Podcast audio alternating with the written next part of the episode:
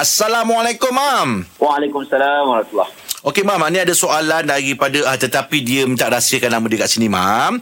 Soalan dia ada dua soalan. Soalan yang pertama, betul ke kalau kita bersedekah, kita perlu dulukan adik-beradik kita dulu? Betul dalam hadis dalam Quran sebut wal jari dzil qurba wal jari junubi was sahibi bil jamdi wa bani sabil jiran dekat adik-beradik dekat uh, diutamakan kita bagi sedekah kepada adik-beradik yang dekat dulu. Bermaksud kalau semua orang pakat jaga adik-beradik yang dekat, maka kuranglah orang miskin. Mm-mm.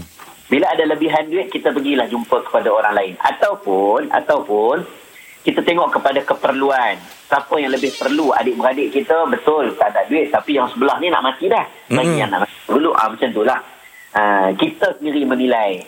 Tapi kalau nak sebut adik-beradik dulu betul tak menjadi kesalahan itu soalan pertama dia Ah, betul. Soalan kedua dia, Mam. Dia kata betul adik-beradik adik adik-beradik kita memang susah tapi dia orang ni malas bekerja. Lepas tu badan tu dah lah sihat. Jangan ada lagi seorang ni pula mam, penagih dadah. Jadi soalan dia adakah kita perlu bantu dia dulu berbanding dengan orang lain? Ha, sebab itulah kita kena faham orang yang kena terima sedekah ni adalah orang yang miskin, orang yang susah. Sebab itu kita tolong dia, sebab itu kita bantu dia, betul? Hmm, betul? Eh, ada orang kita bukan suruh dia duduk saja-saja. Mm-mm. Kita kena bagi mata kail, bukan bagi ikan. Ada orang yang kita kena suruh dia bekerja, bagi nasihat.